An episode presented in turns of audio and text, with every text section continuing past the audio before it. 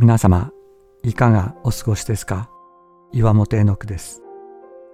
今日も366日元気が出る聖書の言葉から聖書のメッセージをお届けします。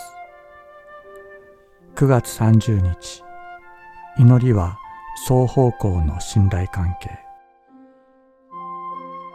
主イエスは神に向かって天のお父様と言って呼びかけて祈るようにお教えになりました。またあなた方の天の父はあなた方がお願いする先からあなた方に必要なものはご存知であると信頼して祈るようにお教えになりました。また私の名によって祈ることは私がそれを行うと約束しておられますが主イエスの名によってとは主イエスの名代としてということです。あなた方を私の名代として祈るものとするとおっしゃっているのです。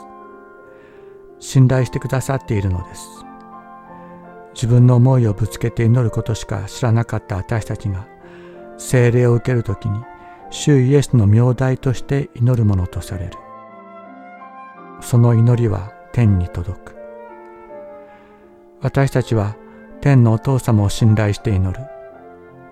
天のお父様も私たちを信頼して祈りの言葉を聞いてくださる。天と地がこうする祈りの世界に主イエスは招き入れようとしておられます。天のお父様との二人だけの秘密の時を持つことができますように。あなた方が祈り求めるものは何でもすでに得たと信じなさい。そうすればその通りになります。マルコの福音書11章24節。